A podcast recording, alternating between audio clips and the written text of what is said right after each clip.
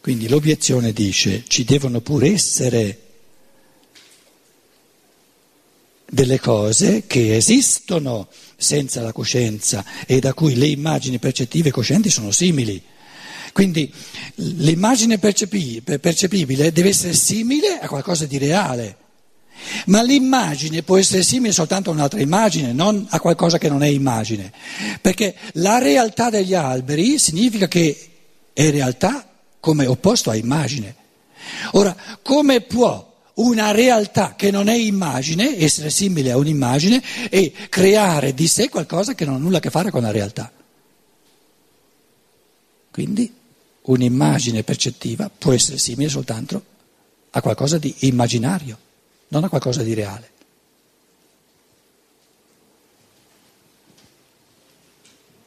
Un colore può essere simile solo ad un colore e una figura a una figura. Le nostre percezioni possono essere simili solo a nostre percezioni e a nessun'altra cosa. Anche ciò che chiamiamo un oggetto non è altro che un gruppo di percezioni che sono legate fra loro in un determinato modo. Se da una tavola tolgo via forma, colore, estensione, eccetera, cioè tutto quello che è solo mia percezione, non ne resta nulla.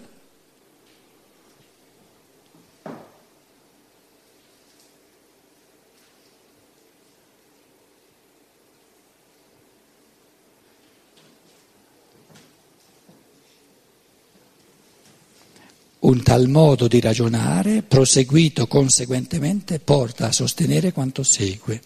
Gli oggetti delle mie percezioni esistono solamente grazie a me, cioè in quanto e per quanto io li percepisco. Scompaiono col cessare della percezione e non hanno senso senza di essa.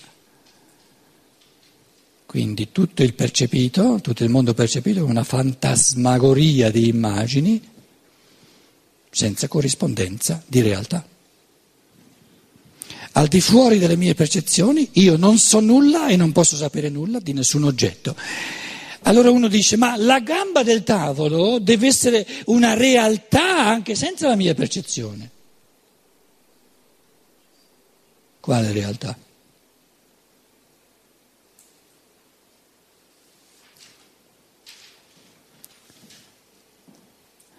Per quanto mi riguarda, io ne ho soltanto la percezione. Adesso vado alla gamba del tavolo, gli do un calcio e sento la resistenza. È una percezione tattile? Che c'entra questo con la gamba del tavolo? C'entra con la mia gamba, che io sento la resistenza.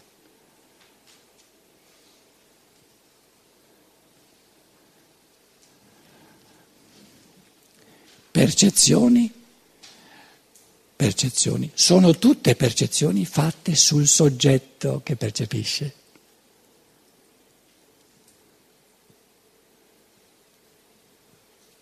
E basta.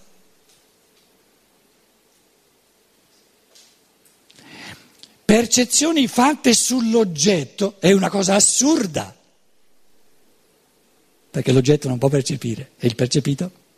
E il percepito è il modo in cui io vivo, ciò che, ciò che l'eco dentro di me, visivo, uditivo, eccetera, di, di, di ciò che percepisco. Quindi tutte le percezioni che ci sono, il mondo in quanto percezione è qualcosa che osservo in tutto e per tutto sul soggetto che percepisce.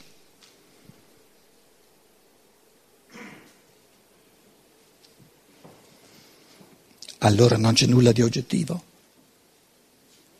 Di oggettivo?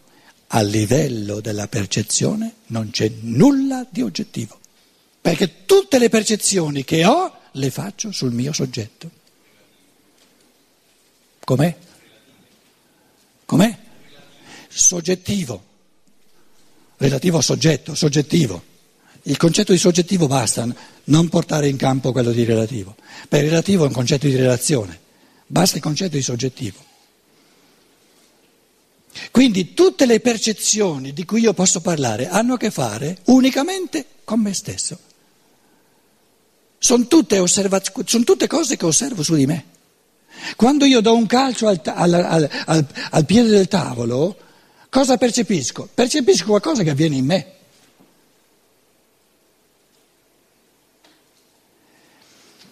Io dico, ma la gamba del tavolo è fuori di me, questo è un inganno, perché io della gamba del tavolo ho soltanto ciò che percepisco in me.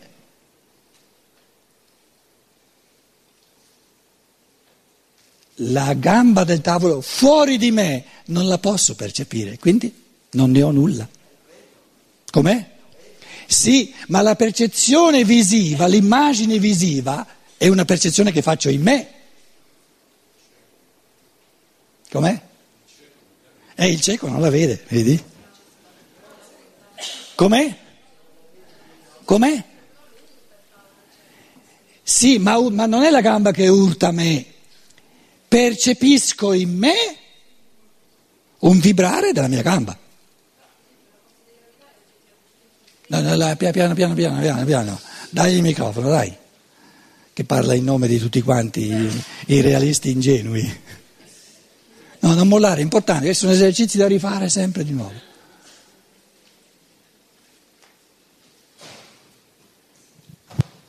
Oh, il microfono te lo stanno portando da... Pensaci bene a quello che vuoi dire. Qui, qui, qui la signora in bianco. Semplicemente volevo dire che la forza di gravità... Eh, vai, vai, vai piano. Eh io credo sia oggettiva, nel senso che non dipende dalla mia percezione. Se io sono sonnambula e cado nel vuoto e mi rompo una gamba comunque, sia che, percepi- cioè sia che ho coscienza, sia che non ho coscienza di quello che percepisco. No, no, no, no, no, un momento. La gamba rotta è una percezione che tu fai su di te. Però la fanno tutti se cadono nel vuoto. No, no, no, no, no. Noi stiamo lì a guardare il sonnambulo, cade giù. La percezione della gamba rotta ce l'ha soltanto lui. Se la gamba si è spaccata in due, che percezione è per noi? Una percezione visiva, ma non di dolore. Quello che voglio dire, la terra su cui poggiamo il Vai, vacci piano, vacci piano, vacci piano, non crede che sia tutto così scontato. No, non è, no. non è una percezione il fatto che abbiamo terra sotto i piedi, per me è un dato di fatto, perché se non ci fosse cado. No, è un dato di fatto che tu percepisci la terra sotto i piedi. Com'è? Però per tutti è, è oggettivo, cioè per tutti è lo No, abbiamo tutti la stessa percezione fatta sul soggetto, una percezione analoga. Sta attenta, la percezione della terra sotto i piedi è una percezione dura o molle? Dura. Eh, è uno che passa sulla sabbia? Eh beh, perché è un altro tipo di terreno, però per tutti è molle la sabbia. Nel senso, prima si faceva la differenza fra il daltonico, il ben vedente, chi non vedeva, che stava da una prospettiva piuttosto che da Ma allora tu dici... Però ci sono delle cose che, diciamo, universalmente sono tali. Questo volevo dire. Cioè, no. la, la, terra è no. più dura. No, no. Perché tu devi essere sulla sabbia. Il posto di il posto di percezione è fondamentale. Se io sono sulla sabbia non posso percepire la durezza del suolo. Quindi la durezza del suolo non esiste per me in quel momento, esiste la mollezza del suolo.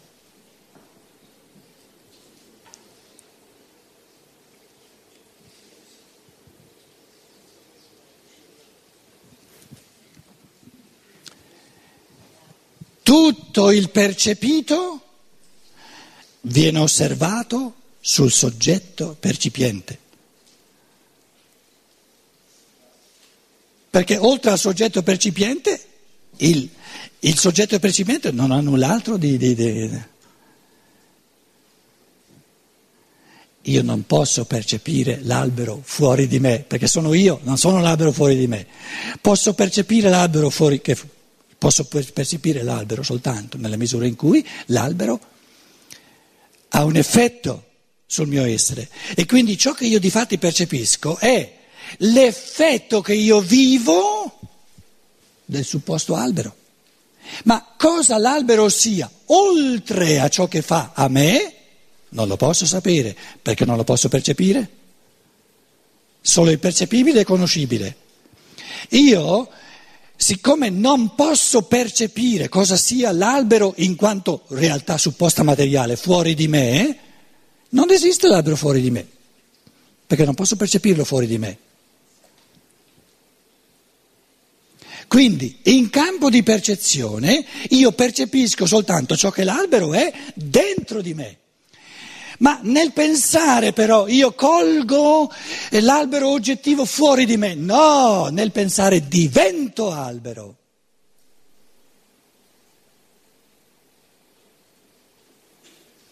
Nel concetto di albero sono io come spirito pensante albero e allora sono nell'oggettivo e ogni, ogni, spirito umano pensante che nel suo pensiero crea il concetto di albero diventa oggettivamente albero.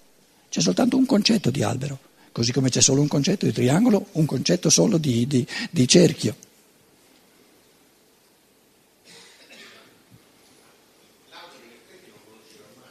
Com'è?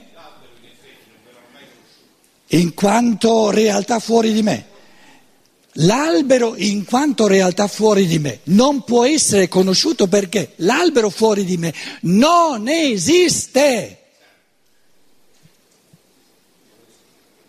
L'albero fuori di me è un'illusione. L'essenza dell'albero non soltanto è dentro di me, ma sono io quando lo penso.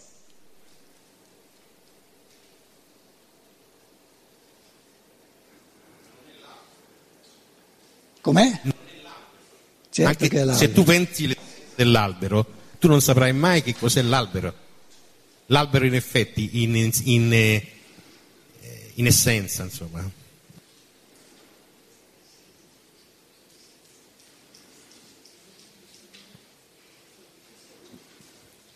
Il grosso problema del materialismo è quello di prendere la cosiddetta percezione come un'osservazione fatta fuori di sé anziché un'osservazione fatta sul soggetto percipiente.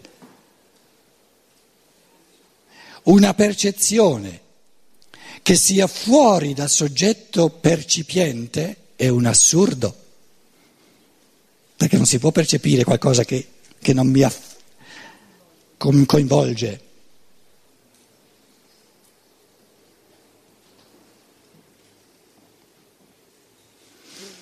Certo che non è facile vincere il materialismo.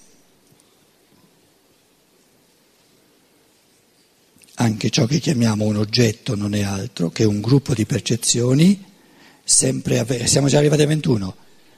No, sono a metà di 20.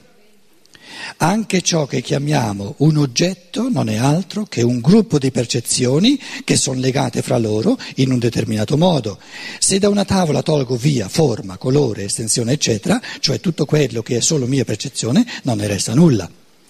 Un tal modo di ragionare, proseguito conseguentemente, porta a sostenere quanto segue, gli oggetti delle mie percezioni esistono solamente grazie a me cioè in quanto e per quanto io li percepisco, scompaiono col cessare della percezione e non hanno senso senza di essa.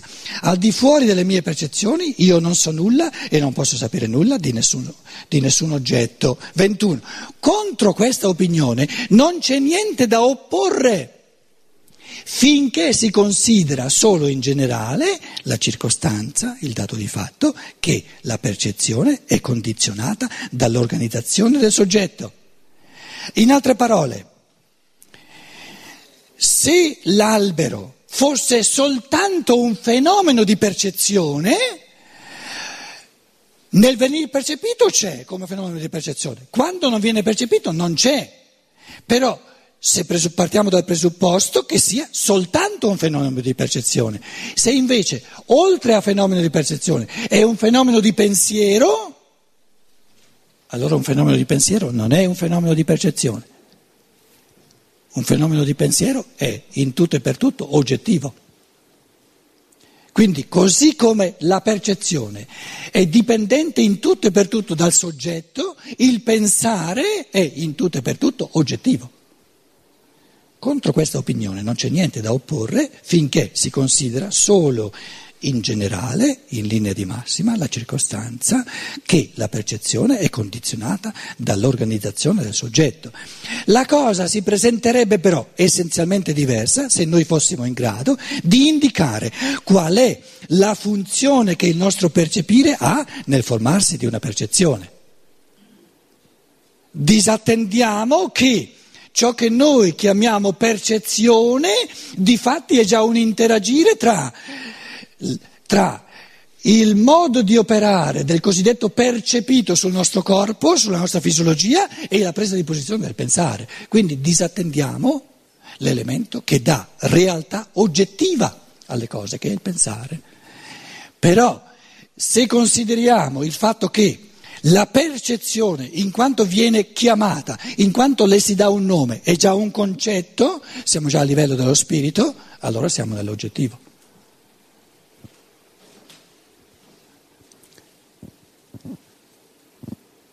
Cos'è che mi dà l'essenza del tavolo? Il concetto? Il concetto? Il concetto mi dà l'essenza del tavolo?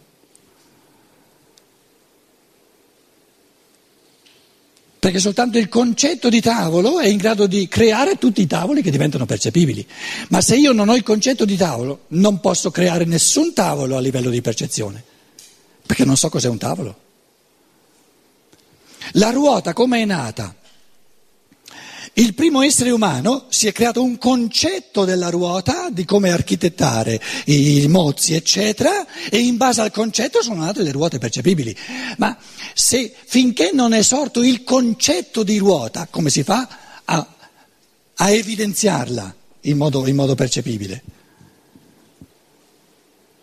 Quindi tutto il mondo della percezione è un rendersi visibile dei concetti pensati dal pensare.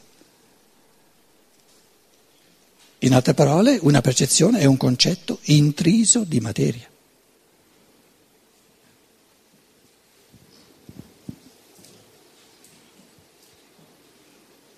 Quando la materia va via, resta il concetto. E quindi l'essenza è proprio quello che non si percepisce sensibilmente, l'essenza è in ciò che si pensa, nel concetto. La cosa si presenterebbe però essenzialmente diversa se noi fossimo in grado di indicare qual è la funzione che il nostro percepire ha nel formarsi di una percezione. Sapremmo allora che cosa avviene non nella percezione, qui dice la traduzione, che cosa avviene alla percezione durante il percepire. Certo, Allah. E potremmo anche determinare che cosa vi deve essere già prima che essa, che essa venga percepita. In altre parole, la, percez- la cosiddetta percezione è soltanto possibile, scusate, se prima della percezione c'è stato il pensare e per un momento, il gesso mi sta per un momento il pensare viene sospeso e ho la percezione del tavolo. Quindi la cosiddetta percezione è una momentanea sospensione del pensiero. Io dico è un tavolo, è una percezione? No, sono di nuovo nel pensiero.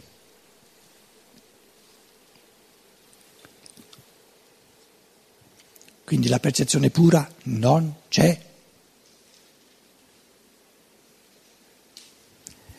Il realista ingenuo parla dell'albero reale e pensa che sia una percezione, invece è un concetto. Questo è l'inganno.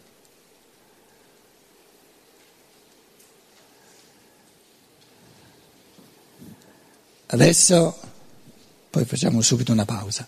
Mettiamoci qui un cane. Cosa percepisce?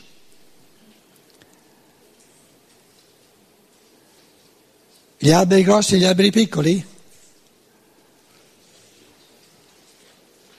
Beh, beh, siete ammutoliti? Ripeto la domanda. Mettiamo qui un cane, bello grosso, eh? un samoyed. Qui, cane. Com'è? Un cane. No, un cane. Cosa vede? Vede gli alberi grossi e piccoli? No! Soltanto un soggetto che pensa può dire alberi grossi e alberi piccoli. Un cane non percepisce nulla. Quindi la percezione è la potenzialità pura al pensare e l'animale non ce l'ha questa potenzialità. Il cane vive nel suo astrale l'operare degli alberi. E questi alberi più vicini a lui hanno un influsso più, più grosso, questi alberi più lontani hanno un influsso più, più piccolo. Ma la percezione pensante che dice questi alberi sono più grossi perché sono più vicini a me, quelli sono più piccoli li vedo più piccoli perché sono più lontani, è un processo enorme di pensiero.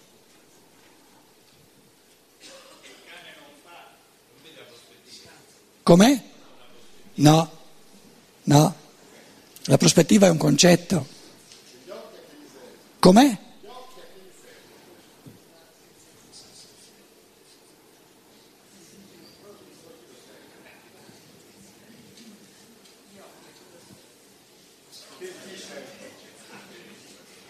a seguire il fiuto. Gli occhi no, seguono soltanto la scia del fiuto, tutto il resto gli occhi non lo vedono, gli occhi del cane. Noi siamo pieni di antropomorfismi, eh, però dobbiamo renderci conto di quando siamo antropomorfici. Quindi il cane non vede nulla. I cosiddetti occhi funzionano in tutt'altro modo che non per l'uomo. Il fiuto crea una corrente astrale da qui a un chilometro di distanza, il fiuto. E i cosiddetti occhi servono, servono soltanto a restare nella fiumana di questo fiuto. Com'è? Anche di più, anche di più, anche di più.